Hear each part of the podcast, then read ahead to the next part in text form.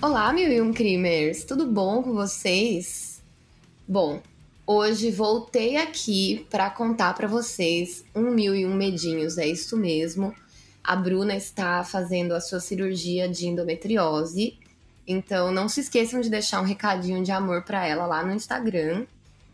Para quem não sabe, Instagram é 1001 Crimes. E, além disso, antes eu tenho um recadinho rápido para dar para vocês, que é um amigo meu, o Adriá, que é um ilustrador maravilhoso, LGBT, QIA+.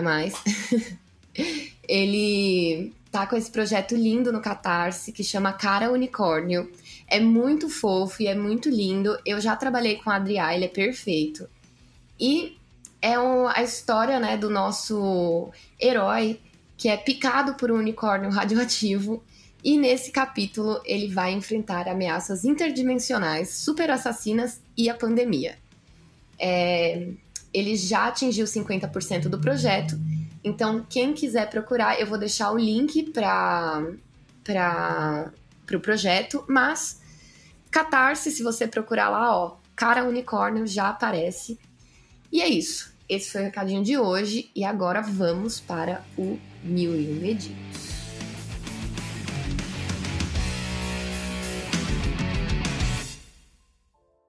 Bom, gente, esse episódio aqui, quando eu li essa história, a única maneira que eu posso descrever como eu fiquei depois de ter ouvido ela é com o meu cozinho na mão, porque, pelo amor de Deus, essa aqui tá complicada. Bom, vamos começar. Olá, meninas, tudo bem? Sou eu novamente. A Giovana já escreveu 3 e-mails pra gente, né? E aí agora eu tô contando esse daqui pra vocês. A história dela começa assim. Ela estava indo pro trabalho e ouvindo o episódio da Darlene Routier e ela acabou se lembrando de uma coisa que aconteceu no trabalho dela. Pra contextualizar, ela trabalha num shopping na zona sul de São Paulo e ela é monitora de um parque bem conhecido. Sabe aqueles fliperamas que tem dentro do shopping? Que agora eu vou até pegar emprestado o nome da nossa querida Deia do Não Inviabilize. É lá na Ponyland. Enfim, ela conta que ela tá trabalhando lá faz 6 meses. E desde a primeira semana que ela tá trabalhando lá, ela sempre ouve falar de um nome que era usado como brincadeira entre os funcionários. E esse nome era Gabriel. A Giovana, ela conta que qualquer coisa que acontecia lá nesse Ponyland aí, ela falava algo assim, ah, é o Gabriel. E assim, quando eu digo qualquer coisa que acontecia, é sobre porta batendo sozinha, uma máquina ligando, ou até mesmo vozes de criança. Por ser um parque infanto-juvenil, a energia do lugar ela é bem caótica, né? Porque muitas vezes, enquanto ela estava trabalhando, ela falava que ouvia criança chorando, chamando ela de tia, né? Tipo, tia, vem cá. Ou até mesmo gritando por ajuda. E muitas vezes, quando ela olhava em volta, não tinha ninguém por perto naquele momento. Em um determinado dia, ela estava em um dos brinquedos chamado Kid Play. Esse brinquedo, ele é cheio de labirintos, escorregadores e piscinas de bolinha. O brinquedo estava completamente vazio, e as únicas pessoas presentes eram ela e mais uma funcionária que estava sentada na parte de baixo do brinquedo. Ela diz que ela estava limpando algumas bolinhas de plástico que ficavam suspensas no teto e ela estava de costas para a entrada de um dos labirintos. Ela estava distraída até que ela viu alguém passando atrás dela e entrando no labirinto. Ela se virou rapidamente para ver quem era. Ai, gente, eu já tô aqui com... Puta que pariu. E eu tô sozinha ainda aqui. Enfim, né? Ela falou que ela virou rapidamente para ver quem era, mas não tinha ninguém. Ai, eu ouvi um barulho aqui. Ai, gente. Não vou conseguir gravar, não. Ai, pera. Vou ligar pra alguma amiga pra fazer aqui, me acompanhar aqui.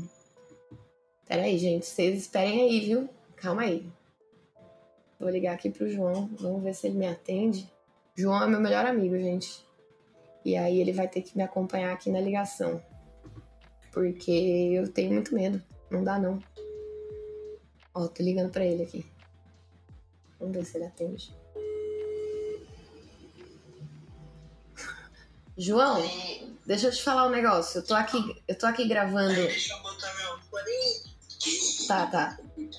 Eu tô aqui gravando um episódio do 1001. Peraí, tá ouvindo? Eu tô gravando um episódio do 1001 Medinhos, só que eu tô com medo. Aí eu preciso que você fique comigo aqui na ligação pra eu conseguir gravar. Tá bom? É uma história de emergência? É, eu vou continuar ela de onde eu parei e aí depois eu te conto o começo da história, tá bom? Tá. Beleza. É, tá gravando, as pessoas já estão te ouvindo, é só você ficar em silêncio. Beleza. Gente, esse é o João. Enfim, voltando aqui da história, né? O brinquedo estava completamente vazio e ela virou rapidamente para ver quem era. Só que não tinha ninguém.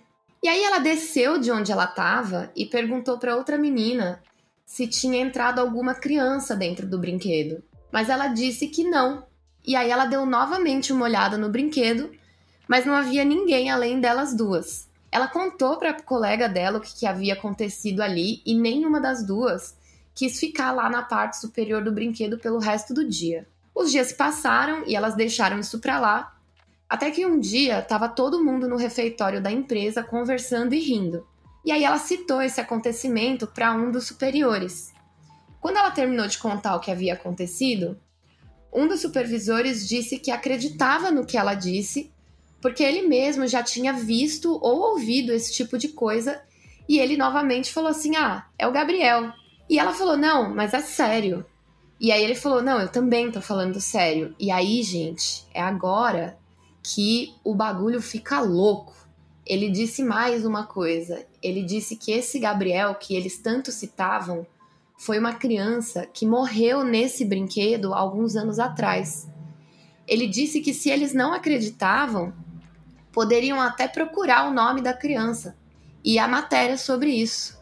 A Giovana, ela estava desacreditada e ela foi pesquisar e realmente, em 2005... uma criança estava brincando nesse Kid Play, que é o nome do brinquedo, né?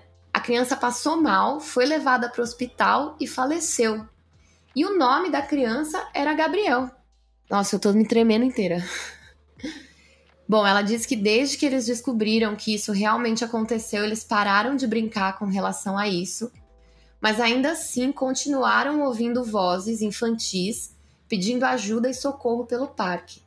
E mesmo com a loja fechada, alguns ouviram crianças correndo atrás das máquinas, entre outras coisas. E essa foi a historinha. Ela diz aqui muito obrigada e que a gente está guardada no bumbumzinho do coração dela, como ela diz as palavras delas aqui. Gente, e eu vou ler para vocês porque ela me mandou a matéria. Ela me mandou a matéria que saiu na Folha de São Paulo sobre essa história. E eu vou ler para vocês, ó. Um garoto de 3 anos morreu ontem no Hospital das Clínicas de São Paulo, menos de 24 horas depois de passar mal dentro de um brinquedo no Shopping Eldorado, na zona oeste de São Paulo. Na tarde de anteontem, ao ouvir o choro de uma criança, um monitor do parque de diversões Ponyland, que estava dentro do brinquedo de 2 andares, encontrou Gabriel Thomazette. Não sei se eu posso falar o nome. Vou falar. Tá no jornal, né?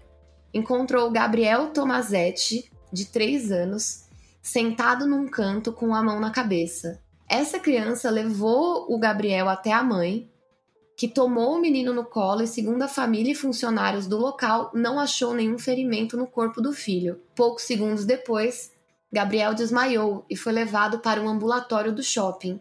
Lá foi constatada a necessidade de atendimento de emergência. Em 15 minutos, o menino foi atendido no pronto-socorro do Hospital das Clínicas, onde deu entrada já em coma. Uma tomografia constatou que Gabriel estava sofrendo uma hemorragia e um edema cerebral. Gabriel foi submetido a uma cirurgia no crânio e permaneceu na unidade de terapia intensiva do Hospital das Clínicas até o final da manhã de ontem, quando morreu às 11h30 da manhã. Gente, essa é a história. Fiquei até chocada. Meu amigo João aqui está me acompanhando, porque ele sabe que eu me borro de verdade.